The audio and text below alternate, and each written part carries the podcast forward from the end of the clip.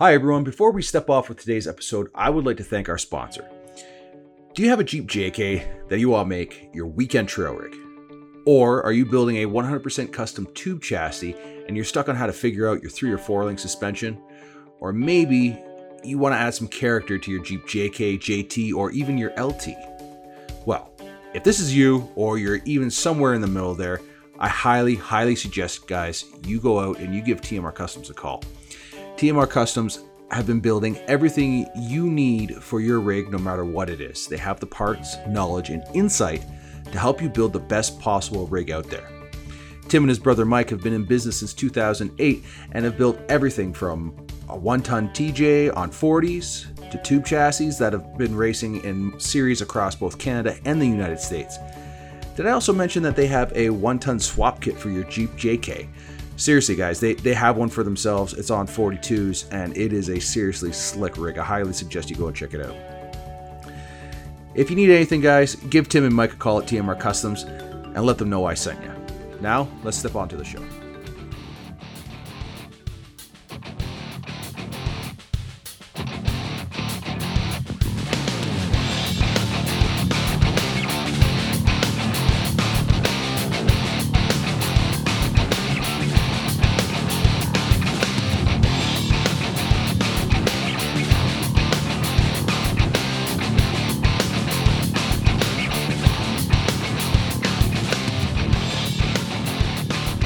How's it going? Thank you for tuning in again today. Today we have another guest on the show. Now, you guys might know not might not know him by his first name, Chris McCrory, but you more than likely have, know his style of welding. He's unobtainium on Instagram, and to say if I was to say his work was art, that'd be an insult because it is so far above that. Chris has worked on everything from Ferraris, McLarens, Bugattis, uh, maybe not Bugattis, Lotuses, GMs, Fords, and it is just phenomenal. He primarily deals with Inconel, stainless, and titanium. And that's who we have on the show. Welcome to the show, Chris. Thanks for having me on, Chris. I appreciate it. Anytime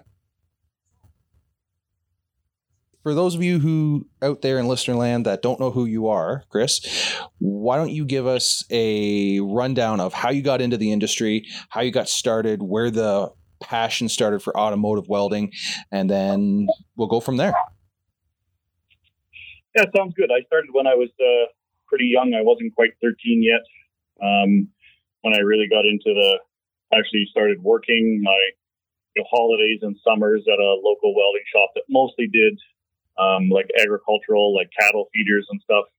But they did have some other cool projects um, there. So I started off as a complete greenhorn, sweeping the floor, washing the bathrooms, making small parts on the brake or the shear, the iron worker. Um, just like a, you know, complete noob, um, you know, of course, being 12 or 13. And uh, the passion kind of came from my boss there. It was run by a family of farmers also ran the shop and, you know, they could build and do anything. It wasn't all pretty, but it all worked. So they would like paint, take uh, burned, burned down caterpillars like a huff and uh, rebuild it from scratch and use it at the business. Uh, they would modify their cars to do, they were mostly into the four by four stuff. So they would, you know, modify their, their trucks and they had blazers, K5 blazers and stuff. Um, so that was a lot of what I, what I saw of course, my dad was a mechanic, so he was big into the trades, and you know, dad had a really good work ethic. The guys on the farm had a good work ethic. But kind of what really set it off was like uh, the Boyd Coddingtons and and Jesse James what you saw on TV. That's kind of what I really wanted to do. I didn't know how I was going to get there, but I just knew that building stuff was was going to make me happy. That's what I, you know, you build Lego as a kid, you do all that stuff. It just seemed to translate. That's that's where I felt relaxed. Nice. Groovy. So where did you so so you went to school then obviously to get qualified and all that correct yeah so after high school uh, i grew up in manitoba small town manitoba and so after high school i had been working at that shop since i was well between 12 and 13 i had taken one year off to work a whole bunch of other jobs. Um, I did like restaurant thing and videotaping weddings, and then I went back to the shop full time after I graduated and um, I was the lead hand there, and there wasn't really anywhere else for me to go. Like I was right under the boss who owned the place. Kind of seemed, um, kind of seemed like there was nowhere for me to go up. Being like 18 years old at the time, that didn't seem super exciting to me. So I came out to the Calgary Stampede with a couple of buddies of mine and threw out some resumes and uh, got offered a job at a hot rod shop and promptly moved out here that October and uh, started my career into automotive welding um, without really knowing it, I guess. But uh, I apprenticed as a mechanic for a year at the hot rod shop. Didn't really like the regular mechanical stuff, you know, servicing can cars and doing oil changes and swapping motors and Chevy trucks uh, was kind of the stuff that I was getting to learn on. Um, so I kind of went back into the welding trade and went and worked at uh, Twister Pipe in Calgary here, and they build like culverts and grain bins out of galvanized steel. And then I went to the train shop after that, and that's where I started my actual apprenticeship and started to get involved with actual schooling. And uh, yeah, so I did go down the path of going to uh, tech college and, and getting my journeyman ticket, my red seal, and and then uh, out into the you know wide world of welding all over the place. Nice. And then after a while, I know j- just personally, because I obviously we know each other personally here. Um, I know you ended up teaching at SAIT for a while, and then that's where I'm a little fo- foggy. That's where you got introduced to titanium, correct? Yeah. So I had kind of done everything that I I thought I wanted to try in industry. I had done high rises like ironworker welding, uh, concrete forms, um, you know, regular structural stuff. I had just kind of never really felt like it was the end for me. Like I wanted to stay. So the place I was at, I had been there for five years. I was a lead hand, and uh, I kind of wanted something new. So I applied to the city of Calgary and to SAIT because um, some of the guys that worked for me um, had suggested that I go there because they thought I was pretty decent at training them. I always took training pretty seriously when I had people underneath me as a journeyman. So I was glad to hear that uh, it didn't fall on deaf ears. That um, you know the flack that I got from some of the owners of the companies when um, they would come in and see me, you know, actively training somebody, and and that doesn't always look good when you're sitting there talking to somebody you're trying to explain it instead of just working. Um, also, so you're anyway, supposed to learn though. Exactly, but I I had had never really met any like really open-minded owners that saw the value in that. Of, of course, I saw the value as a lead hand because I was what they called like a a working foreman or a lead hand, where I, it was up to me to look after like I think I was up to eleven guys at one time in that part of the shop, and uh, I just found that the more I trained them, the less I had to worry about, and so because I always really liked doing the job too. So I didn't just want to have to run around and babysit everybody all day. I would spend as much time as I could, probably half of my day, training them how to do the job um, the, best that I could. I was already pretty decent. You know, it was mostly uh, flux core, stick, and MIG. And I had been doing that basically my whole career and uh, always cared, always gave a shit. So um, I had gotten decent at it. And so I felt like I was uh, in a good position to train these guys. And we used to kind of have some fun with it. You know, we would have races, you know, we would gang up on teams. And of course, I had learned that, you know, as the boss, I had to pick one of the weaker, you know, people in the group and, and team up with them and, and then, you know, race the, the next two guys that were like my right hand, right hand guys or whatever, just to have some fun. And it was a pretty good environment, uh, but the work got boring because it was so repetitive. So anyways, I applied at the city of Calgary for a change of pace and I also applied at SAIT. I got offered both jobs, and I chose SAIT, uh, which was actually a pretty tough decision because it was my one of my only jobs in my career where I worked five days a week instead of four tens. So that was a big decision, but I thought it had uh, a way better future in it. And that was the tech college that I went to school at to get my training, and they had left a really good impression on me. So I was like, "Well, this is this is a pretty good deal." I was only 27 at the time, so I thought, you know, this is a pretty big honor to get offered to offered a job there. So yeah, I went and taught at SAIT for five years. Nice, nice, cool. And then, how did you uh, start getting into the titanium and like the precious. I call them precious metals. So I always had this huge interest in metallurgy. Um, you know, there was I did pretty good in high school in terms of marks, but uh, you know, college wasn't really uh, an option for me. Nor did I really didn't really have any want to do it. But I was always really interested in metallurgy, not just gluing stuff together, but like why does it work a certain way? And I was big into mountain bikes when I was a teenager, so you know, all the fancy aluminum frames that were like metal matrix frames and titanium frames always intrigued me. And then, of course, when I got in industry, there's none of that. It's all just steel, maybe some aluminum. You know, we got into some some of the TTX cars. Uh, the train cars were high strength steel, so we used to use 110 18, but pretty regular metals. And you know, I was always into cars and helping friends on the side, and so I just started to get more and more interested. And then when I got the job at SAIT, um, you get a little bit of what we used to call ass time, where you're offloaded um, and you're not instructing, and they're they're expecting you to go take training and improve your just improve yourself. And so I started taking training because they had some great great training opportunities. So I went and took some titanium courses, some Inconel courses, some uh, zirconium courses all over the U.S. Um, and that's how I really got interested. Every time I did something cool, I would learn something more and want to know more about why does this work? What metals can you mix together? And one of the guys that really left a big impression on me was Carl Hose from the Lincoln Welding School in Cleveland, Ohio. I went there with a good buddy of mine, uh, Brian Dorn, who's a, also instructor at SAIT, still there. And uh, he was just one of those instructors. I mean, I was an instructor at the time, and I was really enjoying it. Got some good feedback from the students that I didn't suck. And uh, he was just one of those guys that was excellent at telling stories and getting all the points across without without losing anybody. You know, like he can get into metallurgy without uh, you know glossing things over, but also you know not just rambling on like an empty dump truck. You know, he was one of those guys that just pulled you in. You understood the way he was explaining stuff, and his stories always had like a you know some humor in them, and yeah, so he, he really inspired me to you know keep learning. And we took titanium and Inconel there, and some of the chromoly stuff I just kept wanting to do more and more and more, and that led into more side work.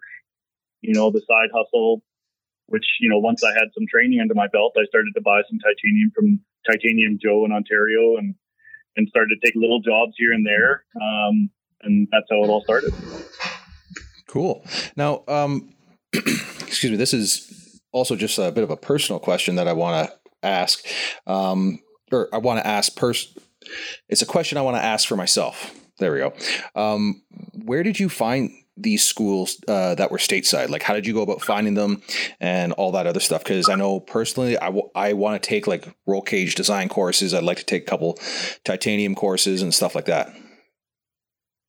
Um, basically, just a bunch of searching. You know, I was pretty tenacious in in finding something that was actually interesting the Lincoln Welding School was super easy. It was just their motorsports and advanced motorsports course. So I went there for two weeks, um, which was a pretty fantastic experience, like I said. And uh, then the other one, one of the other big ones that I took was ATI Wah Chang, and they're on the west coast in Oregon. And they're the ones that deal with the zirconium and niobium. Uh, they also do some titanium alloys. And that was a really great course too. Uh, you got to deal with one of the metallurgists directly when you're doing your welding tests and yeah, it was a good group of guys. There was guys there from from all over. There was another guy there from Manitoba from a uh, urea, a place that dealt with urea, which is titanium is pretty common and used for. So is zirconium. And then there was guys from some reactors in the U.S. and there was a guy that left a big impression on me from uh, Galveston, Texas. He was a real funny guy. But uh, yeah, lots of guys that could really weld were there taking that course. Okay. So I was just making a note there. So it was the the Lincoln School, the motorsports course, and it's a two week course, right? Yep. Okay. And then it was ATI Wah Chang on the. So W A H and then Chang. W A. I found them because I was searching for a bunch of material on like zirconium and niobium alloys, and then I found that they had uh, these training courses that they offered. I think they offered them in two places in the U.S. I always wanted to be go to Oregon, so I actually planned it over my summer break because, of course, being an instructor, we got uh, July and August off. And so I actually went down there. SAIT paid for the course, but I got there myself. We actually took a family trip and drove down to Oregon, which was a fantastic drive. And I think that was like a three or a four day course. And then we stayed around there, went to Crater Lake after, and then made our way back. So really neat place. There was uh, ingots there of uh, zirconium that were like 20,000 pounds and uh, they were worth about a million bucks each. These like raw ingots before they started processing them. It was a fascinating place. They had electron beam welders there and super heavy duty industrial stuff like for aerospace and, and all kinds of stuff that uh, um, that they basically couldn't tell us about. Um, but it was yeah, a great experience. And like I said, getting to deal with the metallurgist directly uh, was a pretty fantastic, uh, pretty fantastic experience to talk to somebody like that. And he was super passionate about his job, which was nice to see. Yeah, that is awesome. That is that is really cool. Um, yeah, so you went to the Lincoln School there. You got all your courses for welding titanium and that. How did you then start unobtainium? Like, how did you find your market for uh, essentially welding really high end exhaust for supercars? Like, how did you how did you crack that code? How did you get into that egg? Well, I didn't. Uh, I'm a big believer in training, uh, which a lot of a lot of people don't really agree with these days. You know, everybody's just kind of like, "Oh, just give it a shot." I don't really have anything against, but uh, I really like to get some training first before I start doing that kind of stuff. So I had people asking for titanium because it was already a tiny bit trendy, like some of the really fancy Japanese manufacturers um, like Amuse and stuff had titanium exhaust for some of the better Japanese supercars like uh, GTRs and and Supras. Um, but I was like, man, I don't have a clue how to weld titanium. I was already doing like quite a bit of side work with TIG welding. I started that uh, like maybe 2003, 2004. Now, when I went and took that course at Lincoln, it was 2008, the very end of 2008. So as soon as I got back to my training course, like I said, I ordered some material from Titanium Joe and you know posted it on Facebook and a couple of the forums um, that I had got this training and had passed, you know, pass the bend test and whatnot, just to kind of put it out there that I wasn't just like Joe Blow, I can weld titanium, wink, wink, trust me. Um, that I had actually gone out there and got some training, and now I was ready to start learning. So that's the very first uh, titanium job I can remember was for a Subaru. It was just charge piping. I wanted to start with something real simple. And I remember how much I got annoyed because he was so adamant that there was color on it. Um, but I really wanted to practice at getting no color. You know, I really wanted to to master that. And it was, of course, it was pie cuts because there was no Sendz available back then. So it was one of those things where I welded it the best that I could and then just heated it with a torch after uh, to get the look that he was after. And it came out pretty good. It was great practice. Um, but then it kind of just snowballed from there because, you know, I was probably the only guy or one of the only guys in all of Alberta that had welded titanium in any amount at the time. And so I just kept, you know, kind of chasing that, you know, trying to get people to agree to titanium. You know, for little stuff, you know, it went from like one project a year in titanium to a couple of projects a year and then one project a month. And now, you know, I weld titanium every day. So I'm pretty blessed um, but it certainly was uh, a lot of perseverance on my part. Nice. Yeah, no, because you, I remember when you had your shop at the house there, I came out that one time and it was, it, I don't know, it blew my mind. It actually blew my mind. Like I, I loved how you were able to pump out your, the, the product that you are from your home shop. Cause when I, everything that I saw online eh, or on Instagram or whatever, wherever media platform I was uh, taking it from, it was, I always had the impression that you were in this huge, big, like professional shop with like, you know, everything was white glove this and white glove that. And you come and you're like, oh, yeah, no, this is my address and show up and it's your garage. And it was just like, this is just even cooler because you were just like, it's, I don't know, it, it impressed the hell out of me, plain and simple. Yeah, I, I stuck with it in the garage for as long as I could.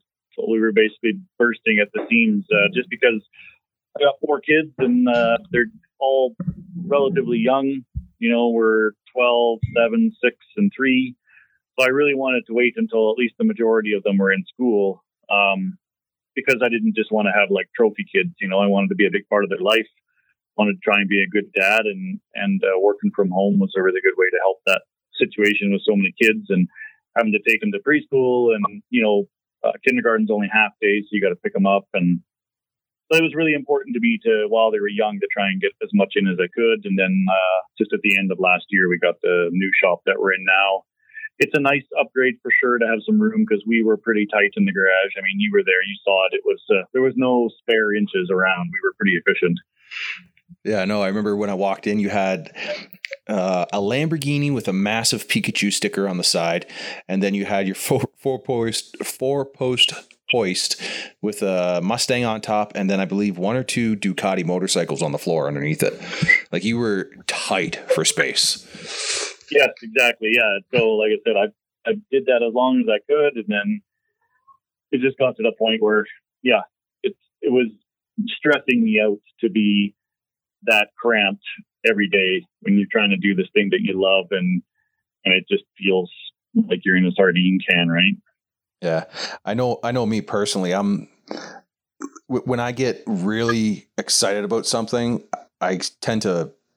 I don't. I don't want to say rush, but move a lot faster than I probably should, and I end up bumping into things. And honestly, I'd be afraid to work in your shop, especially if uh, if it was okay. You need to take this header and now bolt it on that car, and it's just like well, when's it going to body? Because I'm I'm more than likely going to scratch it with something. yeah, that was the thing. Is like it it it, it became very stressful because of how careful we have to be, right? And so, yeah, it was like I said, I did it as long as I could, which is really probably a year or two longer than I should have, um, just for you know good mental health because it really was stressing me out and we were getting you know busy enough that working out of the house was probably not the right thing to be doing anymore for the sake of the neighbors and all that. It's not like I was noisy or whatever. It's just you try to be, you know, I really like the neighborhood that I live in, and and uh, I didn't really ever want to make any neighbors upset. And far as I know, I never did. So I consider that a success because I was out of the garage for almost seven years. Wow. Full time. So I quit SAIT at uh, February of 2012, and and we moved uh, to this new place in December of 2019. So. Okay. Nice. Now let, us talk about because uh, you mentioned the the mental health si- side of the house there. How did you go about dividing that between okay between these hours and these hours? I am not dad per se. I'm you know the owner of the company. I need to work one thing and the other. Then after that, um, you know I'm dad. I'm a husband. Like how, how did you go about doing that? How did you go about separating that? Because personally, I get wrapped up in it, and I know if I'm doing it, I'm not the only one. Yeah, I mean to be honest, I mean I tried my best, but uh, I, I don't think I was super successful at at uh, any of it because it's really hard to focus.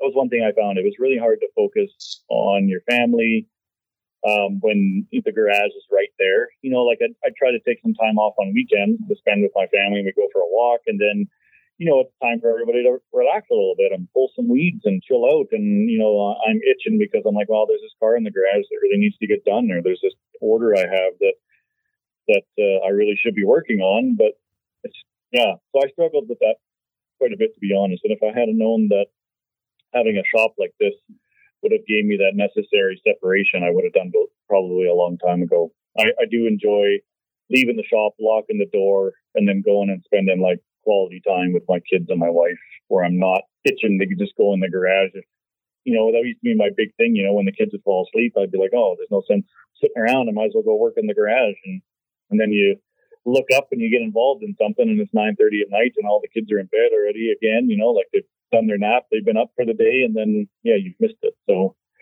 I don't think there's any perfect way to do it.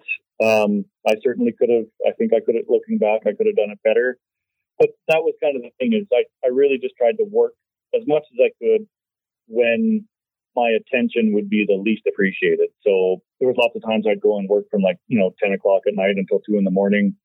And, uh, and then, you know, I don't miss my time with my wife or my kids because they're already asleep. And of course, that's not really healthy in the long term. So it has its own complications because then you're tired. And, but yeah, I just, I just kind of tried to work whenever I could. And, and uh, spend as much time with the family as you can when you're not stressed about getting work done. Yeah. Holy crap. Yeah. No, I, when I kind of, I've done the, the flip flop opposite of you. Like we sat there and we had our big big shop there in Aldersyde that you'd been out to a couple times, and we we recently moved our shop and our house onto the same location, just about ten miles west of there.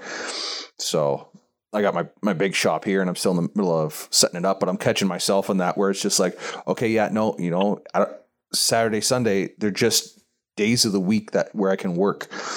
And I know uh, when was it? Last Monday. Yeah, last Monday, Sarah's sitting there and it was like 11 o'clock in the morning and she's looking at me. She's like, Are you not going to go to work? I'm like, No, why? She's like, It's Easter Monday. Like, you, usually work holidays unless we're like out camping or have something already pre, pre, pre, pre, pre, pre, pre, pre we have something pre planned. And it's like, no, um, I like I need to take me personally, I need to take like an active like no, this is this is the line and I will not cross it. Because as soon as I cross it, it's just a downhill slope. Because then it's like no, I'm working till eleven o'clock. And like what you said like or later. Because I've I've pulled a few all nighters before and that is that was horrible. But yeah, that's one of the things that I did more than I should have. But you know, it it's really hard. And because you hear about people that are your vision of success, whatever that happens to be, whether that's a nice car or, you know, better work life balance or house paid for, whatever it is. You know, I looked at the people and I always, you know, was like, well, if there's, there's work that needs to be done, you know, sometimes you got to do the, you got to do whatever it takes to get it done. So yeah, I pulled some more all nighters than I really should have. Um, and it wasn't that they were all that bad. Um, once you train yourself to actually like eat really healthy, drink lots of water, that's how you get through an all nighter. Have lots of fatty stuff like nuts or bacon is a way better way to go than just coffee and sugar uh, to make it through the night. Um, but, did, uh, it's, did it's you say bacon? Good. Yeah, I said bacon. Okay, all right. so something that'll stick with you, so you don't have these like sugar highs or carbohydrate highs, right? That's what I found, anyways. This is how many all nighters I did that I I actually, you know, tried to apply a little bit of trial and error to not crashing at three in the morning. Um, cause that's what I always found the hardest when I would just do like coffee and whatever leftovers were in the fridge. Um, I would always have this hard crash at like between three and four in the morning. And then once you would get through that, it wasn't too bad until like maybe 10 in the morning. And then your body was just like, okay, you know, we've been up for 27 hours or whatever. It's, it's time to figure this stuff out. But part that I didn't like about it was, of course, then you have to get some sleep sometime and then you're kind of like a zombie because I can't sleep very much during the day. So I might get like go to bed for three hours and then wake up, and then you're trying to spend time with your kids and your wife or whatever, and you're just not really there after a, an all nighter. You're kind of a a bit of a zombie. So it's one of those things that I I don't completely regret, but uh, I I probably shouldn't have done any more than I did, and it's not something I think I want to do at this point in my life or you know later on. That's foolish young people kind of stuff, right? Yeah, yeah. No, if if I have to, I will, but I'm not going to go out of my way to pull an all nighter. Yes, I mean at, at the end of the day, generally you're not uh, you're not getting paid anymore to do it. So unless it's absolutely necessary, you're helping somebody out. You're probably better off to just uh, get to bed, get some sleep, and get up the next morning and try to kick butt. Yeah. Okay. So you started off doing exhausts. Um, doing exhaust and one thing and the other like that. How did you evolve? Like how did how did you sit there and say, okay, you know what, th- there's a market for these exhausts and that these downpipes and one thing they like. How did you grow Unobtainium to where it is today? Um, sort of just by reading customers and trying to pay attention to the books because what I started to realize was as much as I like to build roll cages, um, I love building triangles and try to build really strong structures and pay a ton of attention to how they attach to the chassis because I've seen so many failures based on terrible attachments of a nice cage. I started to realize how many hours I was putting in the roll cages, you know, like a hundred plus on a really, a really wild cage. And, uh, you just couldn't get paid for it. You know, people were much happier to spend the same amount of, uh, money on an exhaust, um, as they were, as you, they would a roll cage and I had all these, you know, certifications and tickets and aerospace tickets to make sure that I could actually weld a roll cage properly over top of my journeyman and B pressure tickets here in Alberta. Um, and people didn't care. There was always some guy willing to do it for 500 bucks or a thousand bucks. And I'm trying to charge 5,000 for a roll cage that took me 100 hours, which is a, a terrible payback. And somebody would come and, you know, was happy to spend 3,000 bucks on an exhaust that you could do in half the time. And it didn't make a big mess in the shop like doing a roll cage did. So it, it really kind of burned my chaps to not do roll cage work, but just from a business perspective, it didn't make any sense because people wa- wanted exhaust. They want the beautiful welds. They want the shiny exhaust. They want the killer sound that comes with it. Maybe some extra power depending on the application. Um, but the rule book tells them they need a roll cage, and so few people actually cared about safety. Where I would bust my butt and work until two in the morning on this roll cage, trying to make perfect fit up and and make the nicest weld that I could, and focus on all the attachments. And and all they really cared about uh, was that the rule book told them they needed it, and so they don't actually want it. So I started to get out of the roll cage and chassis stuff and more into the exhaust, um, just because it made better sense.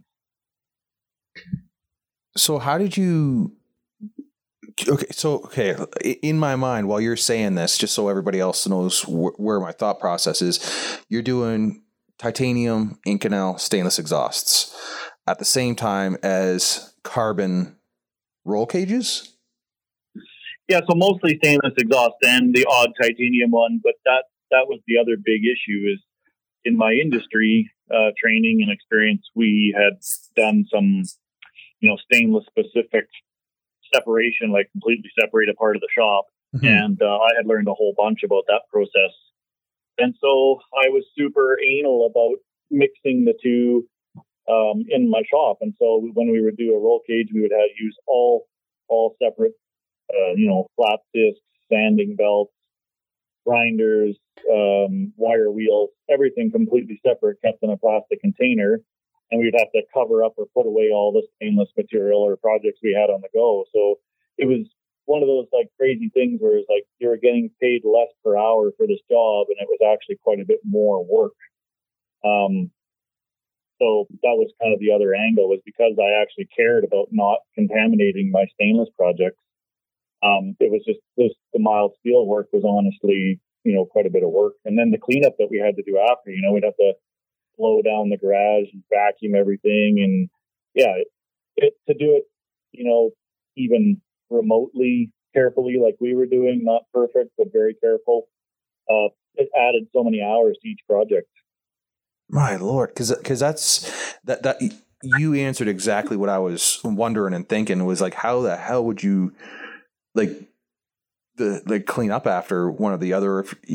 I know I know you would care, but like a lot of people wouldn't, and it's like, holy crap, like man. Yeah, no, I'm sitting I'm sitting up in the office now at the new shop, and we have three of those plastic bins still full of stuff that had touched mild steel, and and so I mean, that stuff is only good for mild steel jobs. And so even if you look at the money, like I bet there's a couple thousand dollars worth of abrasives and stuff sitting in those containers that I can't use until the next mild steel job, which generally you don't get paid a top dollar for anyways. So it's just one of those things where, I, you know, it finally started to click that it just didn't make sense to try and, if you care about cross contamination, it doesn't make sense to try and do both. So yeah. I rarely take mild steel jobs at all anymore, unless it's like a quick little repair that I can cordon off a part of the shop and, you know, only use the, you know, these come up and get these bins, bring them down, use the tools, take them back off. You know, we blow out, vacuum, and wipe down the grinders and die grinders that we use. And yeah, it's it's just a pain. And so, it, like I said, it broke my heart to do less roll cage work and stuff. But it just became obvious that it wasn't a good business decision if I really wanted to do stainless and titanium and Inconel exhaust properly. Yeah, no, I, I'm I'm 110% with you on that one because I know here, well, not just here, but in my company in general, I hate cross contaminating, especially on the saws themselves. The the grinders, I'll just swap out the disc and that's it. Like I won't worry about blowing out the grinder. But like the saws for me, that's the big thing because you got like I got my big uh, Hydmech uh, bandsaw and it's coolant and no matter what what what what you try, unless you like actually like pull the blade out, blow out all your rollers, clean off your table, clean out the vise, the whole nine yards, and then use a different tank for coolant, there, there's always contamination of some sort. So what I ended up doing was I just got a for now in the interim got one of those cheap. Um, chop saw. Well, I shouldn't say cheap. It was fairly expensive, but a cheaper solution than buying a completely dedicated aluminum chop saw. I went to Princess Auto and got one of those. Uh, sorry, let me back up. Instead of buying a completely dedicated aluminum bandsaw, I went to Princess Auto and got a chop saw, but it's the one with the. Um, it looks like a massive tape. That's it. Yeah, and that there, it cuts 10 times faster. Sometimes, if I'm doing a lot of cutting, I do have to use a little bit of uh, cutting wax on it. Like I use the Walter Cool Cut, I think is what it's called. Yep. And I'll use that and just chink, chink, chink, chink, and we're done. And away I go. I maybe take a file to it, knock off a burr or two, but it is so much faster, and the it's so much time is being saved just by having dedicated cutting tools. Yeah, no, I did, I did exactly the same thing, Chris. I'm happy to hear you say that because with the bandsaw with coolant, there's no way to isolate it. I mean, we used to turn off the coolant to cut some of the stuff because even when I was consulting, I had to do some of the like GT90 coil tubing alloys and stuff like that. I used to do welding procedures. Mm-hmm. And that's pretty tough stuff and it's big pieces with lots of cuts. And so we would just cut the cut the coolant off and uh, cut the stuff in there. But then we saw that there was rust in the coolant, so we'd have to, you know, stop what we were doing, clean the saw, take it out, wash it out, and it, so it, it got bad enough where I did the exact same thing where I was just like, you know what, mild steel and even the steel alloys are a joke to cut in can in can comparison to titanium and stainless. So I'll use the coolant and the fancy saw blades on the stainless and titanium and we bought the same thing. We went out and got a, a Slugger. Yeah, was it a Slugger? Yeah, it was a. It was from Quick. Uh, what the heck is the name of that company called in the U.S.? TrickTools.com. And uh, got one of those. Same thing, carbide tip saw. We even tried cutting some stainless with it, but to be honest, the, the number of cuts you get is is pretty low. Mm-hmm. But for like aluminum and any kind of steel, like roll cage tubing, um, that saw does a beautiful job, and you'll get like 200 to 250 cuts out of it pretty easily if you're not a Neanderthal on the saw. And it's it's dry. It like you said, it makes a beautiful cut. It's it's a really good way to go. And you know, like even that saw was only like 600 bucks. The blades get a little bit expensive, uh, but we had them sharpened in Calgary at all blades. Uh, so you know, I think that was like twenty five dollars once they were worn out. So that cut our cost quite a bit. And and we ended up having a little bit of an accident with that one where a, an off-cut piece, one of the apprentices was cutting uh, a piece, and the off-cut piece went up into the, the guard and destroyed it. So I didn't have one of those for a while. So I went and bought a vertical bandsaw, same thing, dry, no coolant. We used the wax on that, and so we used that for most of our aluminum cutting for jigs. Mm-hmm. And then um, about oh maybe I don't know maybe June last year, the Fein saw went on sale at KMS Tools in Calgary, and so I, I bought myself a replacement. We still have that one. It's a really nice saw. Yeah. When you And said it's the same thing. It's the carbide tipped 14 inch blade deal, which really works good. Yeah, when you said you had an accident with uh, one of your apprentices there, I'm just like, oh dear God, something hit one of the cars. Something flew off out of the saw and like scratched the paint on one of the cars. That's what I was expecting you to say. No, no, thankfully it didn't uh, do anything except wreck the saw, but uh, it scared the crap out of her, that's for sure. I heard it from across the shop and I was like, wow, what was that? And it basically just took the offcut up into the blade and then ran interference between the blade and the guard and snapped the guard in a few places and bent the blade. And but I got to say, uh, you know, we used it for a little bit after we kind of patched up the guard, but it, it started to get a little sketchy. I think it had hurt the motor, but still, I cannot believe it wasn't catastrophic failure. Like the actual safety shield on there did its job. So That's good. That's good. That's what it's there for. yeah, I'm glad to hear that uh, I'm not the only one that's obsessed about that. And those cold cut saws, or sorry, dry cut, I think is what they call them, Mhm. are one of the best ways to try and save that contamination. Because of course, it's the same reason you can um, use a file on all the materials you want because the carbide doesn't harbor any um, materials, right? It's much harder than anything you're going to use it on. So if you just have a file brush, you can file some mild steel and then you can file your stainless if you don't want to buy a bunch of files. And the saw is the same thing. If you really need to, you can use it for everything um, because it doesn't really get contaminated like the coolant does or the fine teeth on a bandsaw. Yeah, exactly. But um, cool. So, ah, oh, damn it, I'm losing my. I lost my train of thought. so, um, let's actually, you know what? Let's let's kind of like tar- start to take this over to some of the questions that I that I asked you. Um, what are your have have you ever had the opportunity to work with vets before or anything like that? Uh, not in my business, no. But when I was working um, at a place called OHM Steel when I was pretty young, I think I was a second year apprentice.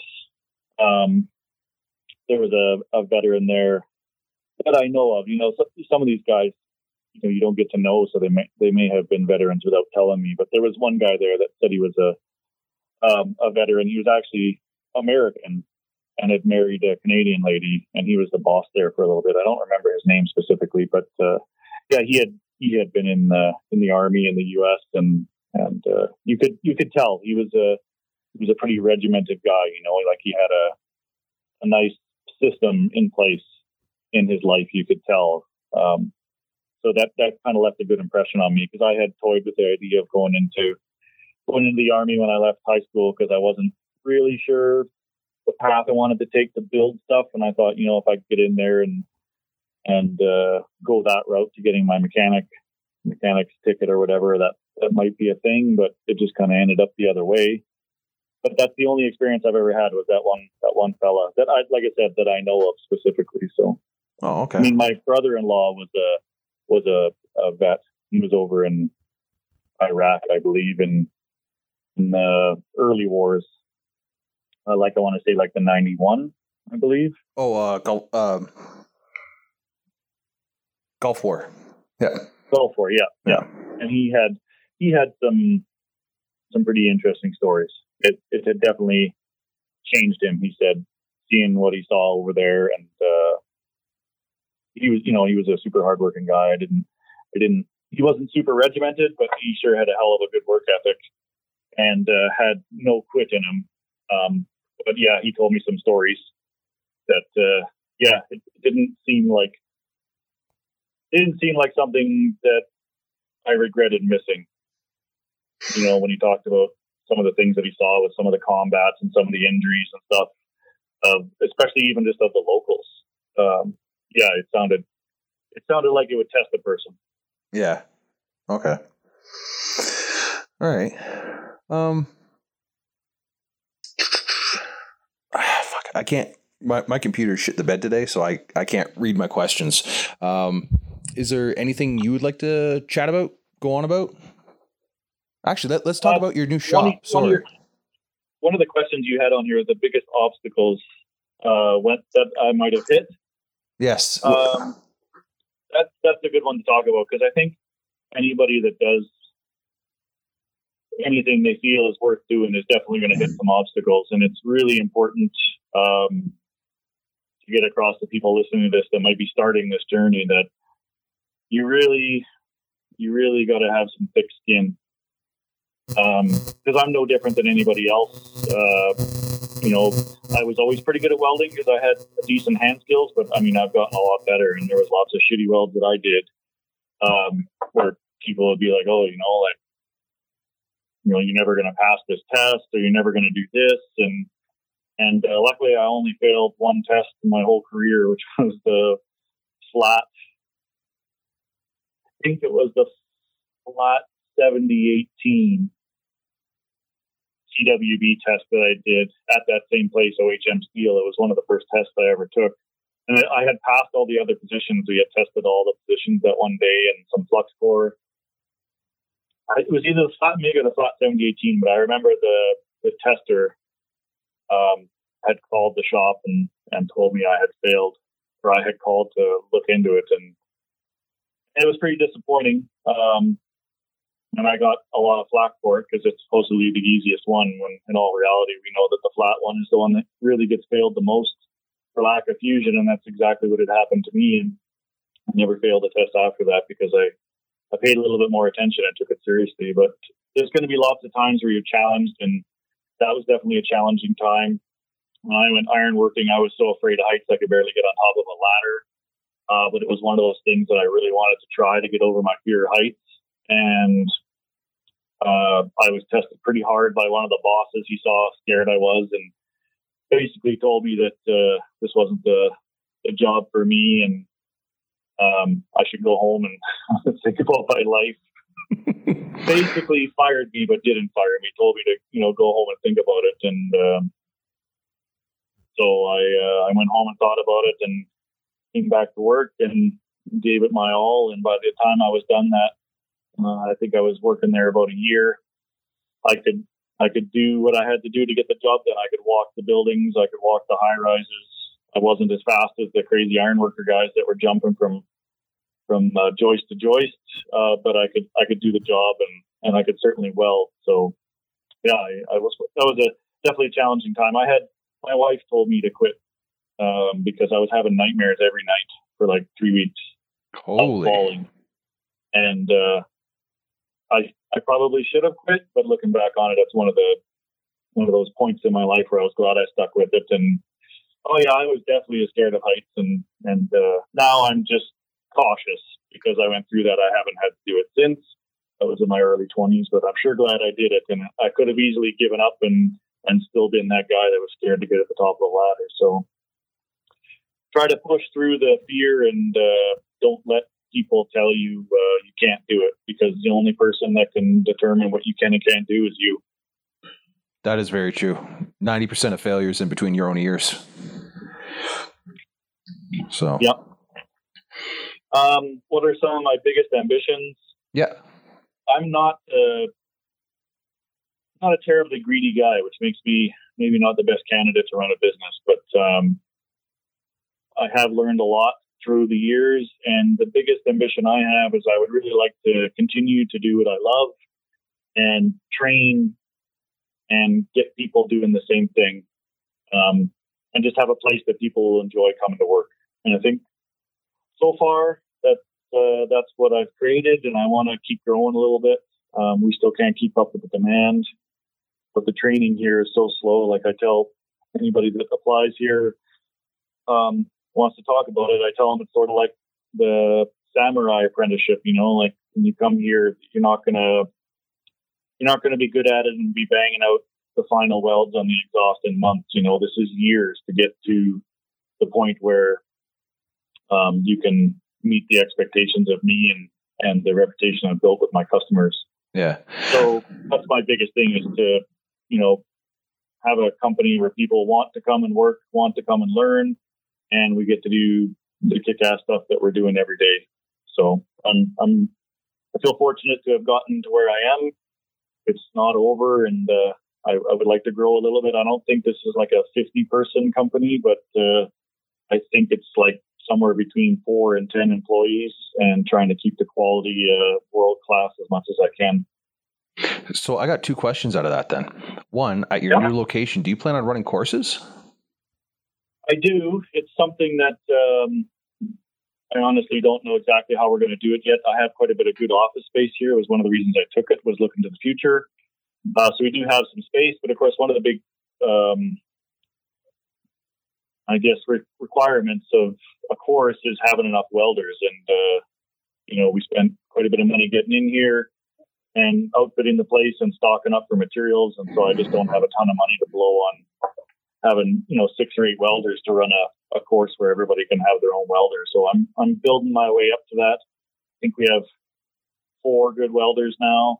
Um, so I'm I'm sort of there, and I, I'm really trying to shoot for winter, you know, late fall winter to run the first course, where I'll offer some um, TIG training and a little bit of fabrication training to start with, and see where it goes. But yeah, it's definitely in the plan because I've had lots of requests and honestly, I love doing it. I've gone down to Vegas a couple of times to teach with the Justin and the fabrication series, and and it's always a blast. So it's definitely something that's in the cards. Nice. Um, and then the second part of the, the second part of that question that I have for you is you said it's like a samurai apprenticeship where it takes years to essentially get there. Do you have um, like a training program in place at your at your shop where it's like you know the like uh this year essentially like the the apprenticeship that you and I have both gone through where it's like you know year 1 you're going to learn this year 2 you're going to learn that year 3 you're going to learn this and then so on and so forth or is it just like as they as that individual grows and evolves as a welder as a fabricator as a craftsman they're to sit there and then you're to evaluate them as they go yeah, basically it's the latter. I mean, I I'm a pretty big believer in the apprenticeship system, and so of course anybody who isn't a journeyman, um, I'll apprentice them, and I take that pretty seriously. But I am, of course, going to lean on the apprenticeship to do the part of the training that I really can't do, where you know, like stick welding and MIG welding, we don't really do any of that here. We're pretty TIG specialized at the moment, at least.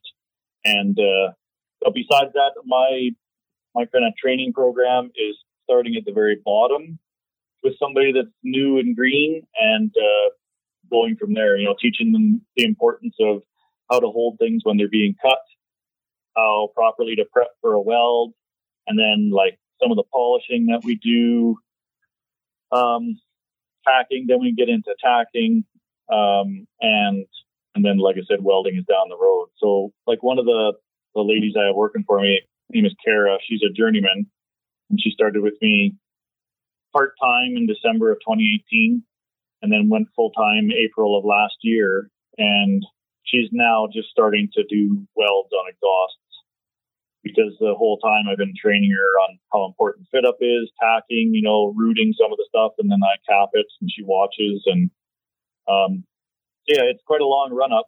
Uh, but yeah, so I, I do have like a plan in mind, but yeah, it is competency based, uh, depending on where you start. And if you, like I said, if you're green, um, it's definitely going to be hand in hand with the government training. Okay, nice.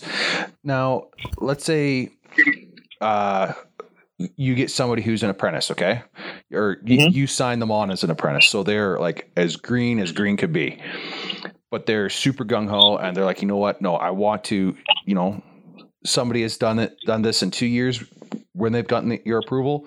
This person wants to do it in like 14 months.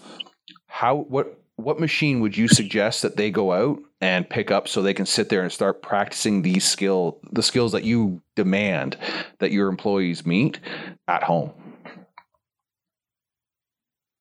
Um, to be honest, I mean I have a Dynasty 350 and I've used some really good Lincoln machines and those are kind of like the two top machines that I used throughout my career.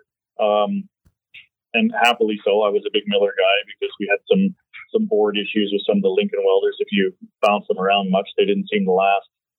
But to be honest, with all the the way the the industry is going and the availability of much more affordable welders for you know people that are training and hobbyists and trying to get their their torch time in, um, there's so many choices. You know, I would say you basically have to spend a thousand dollars on a welder I'm pretty biased to the Everlast uh, welders because I have some. I know the owner, and uh, he had sent me one to try, and and it didn't go well, so I sent it back right away. and uh, it wasn't actually because of the welders, because of the accessories. Like the regulator was garbage and the pedal was garbage. And I don't have time for that. It doesn't matter if the welder costs you nothing. If you're wasting time dealing with garbage, then that costs me money, and I don't have time for that. So uh, I sent it back and uh, of course there was a conversation that came with that and um, i can only then, imagine uh, what that was like yeah so then we talked about like how do we get one of these welders in my hands without wasting my time or his time and so we came to an agreement he sent me a 325 ext i've been using it ever since he got me a i think it's an ssc or scc pedal um, much better than the one that was on there and I use my own regulators because, of course, we use the extra high pressure bottles. Mm-hmm. So I just bought my own regulator. And like I said, that welder has been flawless. And that was like five years ago. So I've used uh, that welder. And then we got uh, the new MTS 275. And that's a great little welder. So I'm pretty biased towards the Everlast because they treated me good.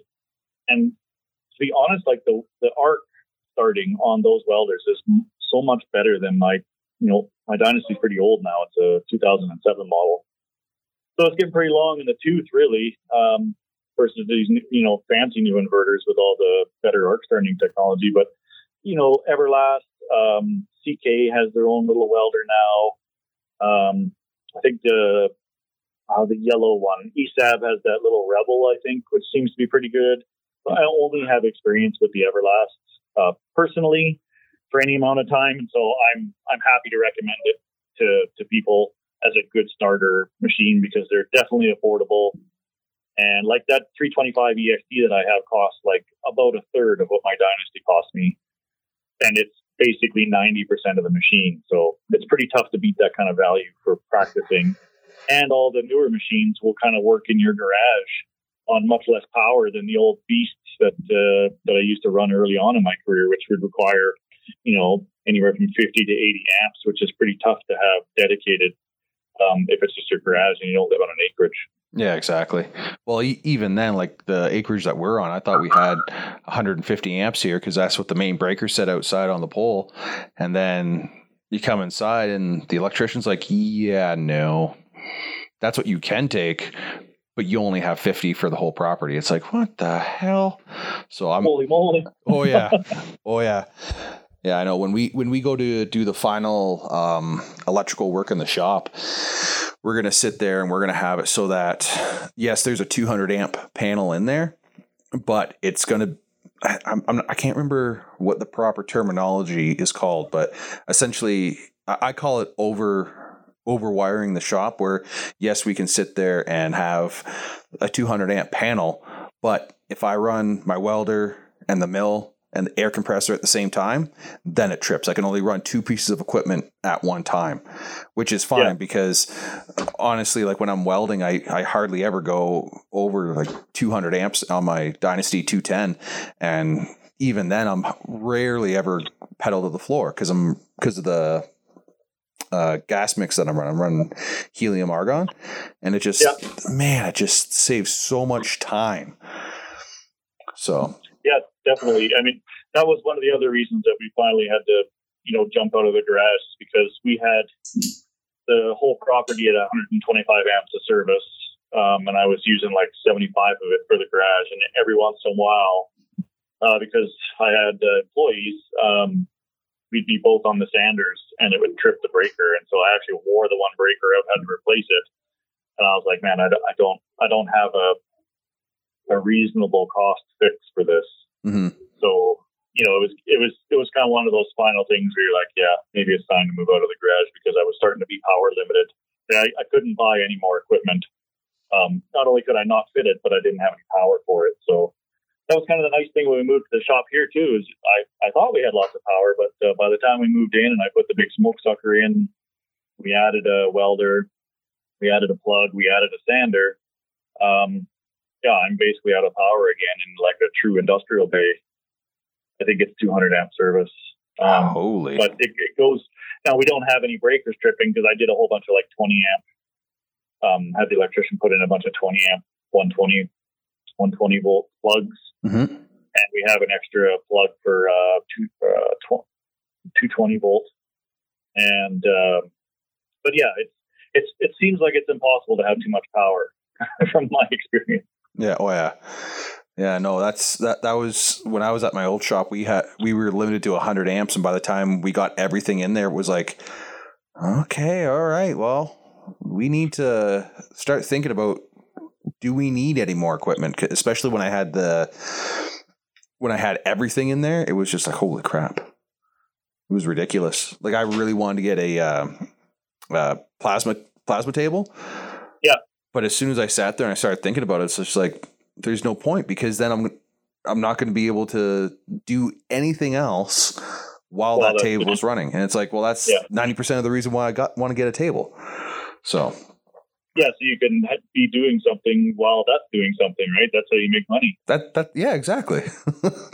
but and that's something we should, uh, I guess, make sure we get across to the listeners is that this isn't a problem when you're by yourself you know, you can't really run the sander and the welder at the same time when it's a one man show.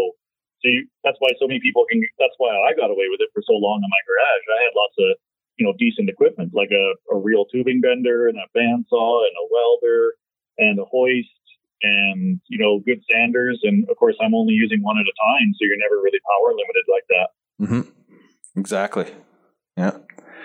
Well, I I think this next question is going to be really fitting, especially with this whole Corona bullshit that's going on. Um, where do you see the industry going? What What do you think is going to be the next big push to get people qualified in, and the next big industry to pop up? Or skill really set? Sure. Sorry, I don't.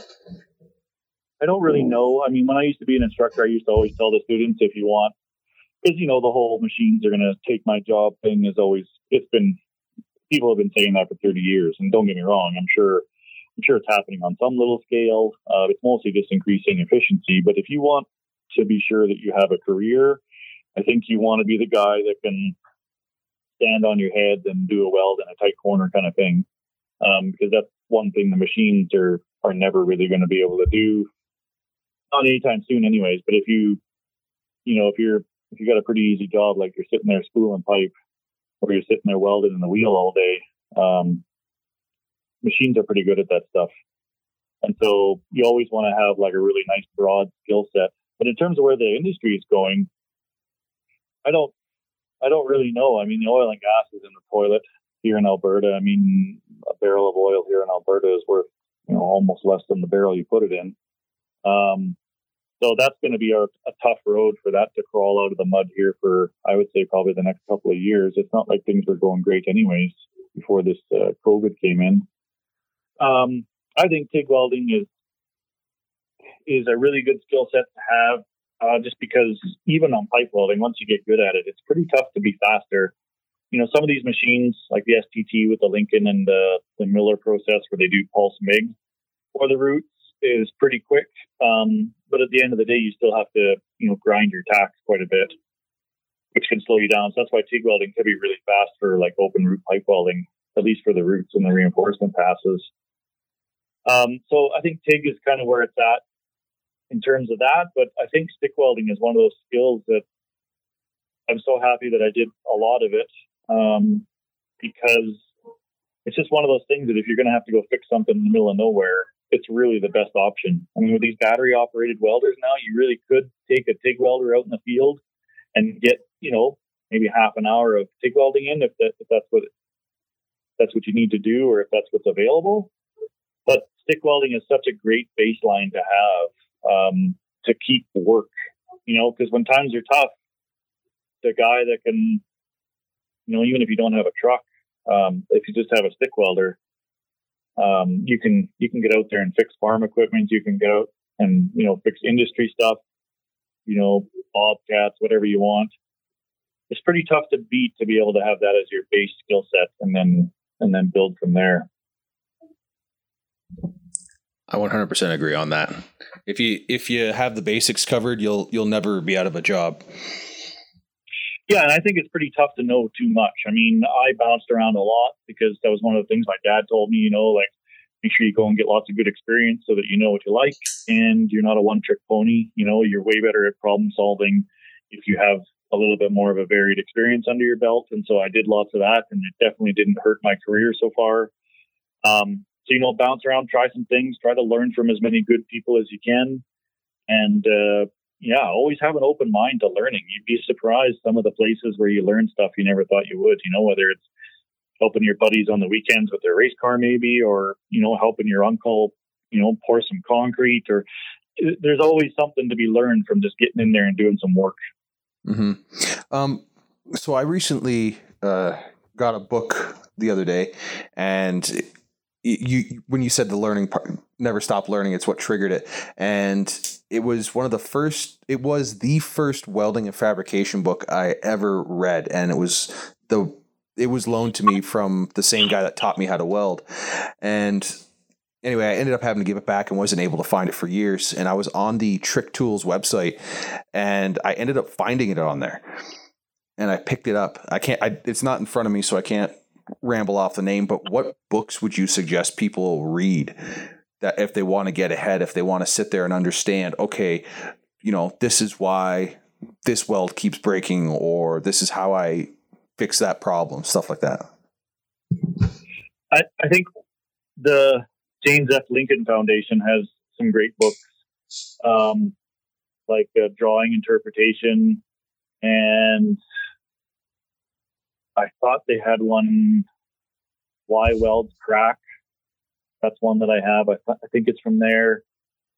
Um, they have shop drawings. One, of, of course, one of the baselines that you and I both had during our apprenticeship was uh, metals and how to weld them. That's a fantastic book. Mm-hmm. Gives you a real general knowledge. It introduces you to a lot of the materials out there that can and can't be welded. I have a copy of that Gets right here. Some, gets into some good metallurgy. Um, another good book is uh, uh, the other blue one we used to recommend at SAIT, the Trade Metal Trades Handbook. That's a really good one. Um, I have a lot of books. I, I bought some really good stainless steel and titanium books off of Amazon when I was I was an instructor because I just loved reading about um, metallurgy in particular. There's some good fabrication books out there, um, especially on like Trick Tools and Amazon about uh, you know turbo fabrication, chassis fabrication, um, some basics about you know suspension geometry and stuff like that. Basically, this the sky's the limit. I mean, there's still I think there's still three or four books I have that I haven't finished reading yet. Um, to do with like metallurgy and stuff that are really good and it never really seems to hurt. There's some books that I've read that were kind of had a lot of overlap from another one that I had read, but it was still totally worth reading it.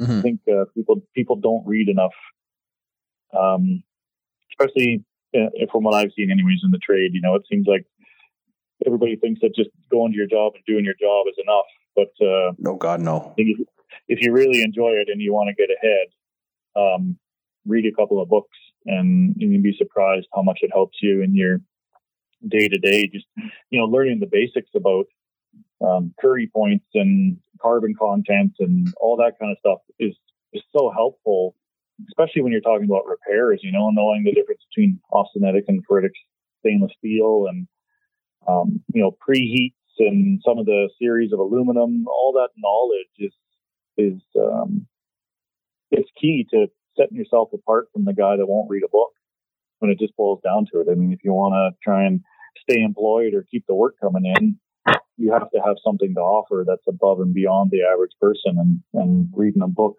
is a really good way to get there. Yeah, that that or being that one guy where you see your bosses, they're like scratching their heads, being like, "Why isn't this working?" Uh, this, hey guys, this this is why, and this is where you can find the information, and then walk away, and they're just like, "Oh, okay, all right." yeah, asking questions can be, especially if you have, uh, um, you know, like I always tell my employees and apprentices, ask. I mean, I don't always have time to give you the complete breakdown, but uh, for God's sakes, you got to be at least a little bit invested. You know, if you if you're curious why I'm asking you to do it a certain way, or why we're preheating, or why we're doing this, why we're using this rod, uh, just ask, and I'll tell you as much as I can. It, it doesn't hurt. That's true. All right. Well, do you have anything you'd like to talk about, or anything go on like that, or?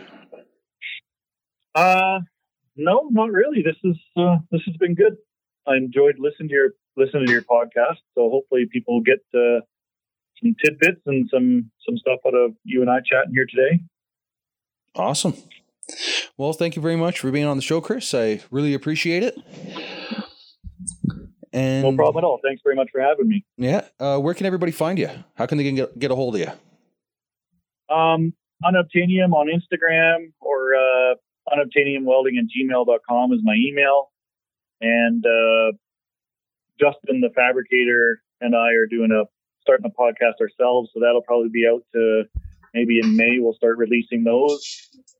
I'm pretty pretty accessible. Can't always get to all the messages in the DM, but uh, yeah, I'm always happy to help where I can and and and try to help out uh, those trying to advance themselves in welding for sure.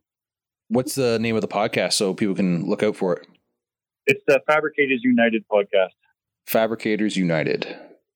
Yeah, so it's easy to remember. It's the FU podcast. nice. I like it. I like it. All right, guys. Well, once again, thank you, Chris, for being on the show. Uh, if anybody has any questions, uh, please reach out to Chris. If you have any questions for me, you can find me at the Veteran Welding Podcast. You can find me at uh, Veteran Welding on Instagram, the Veteran Welding Podcast on Instagram. And other than that, that's it. We'll talk to you guys later. Uh, make sure to subscribe, and we'll catch you on the next episode. Have a good one.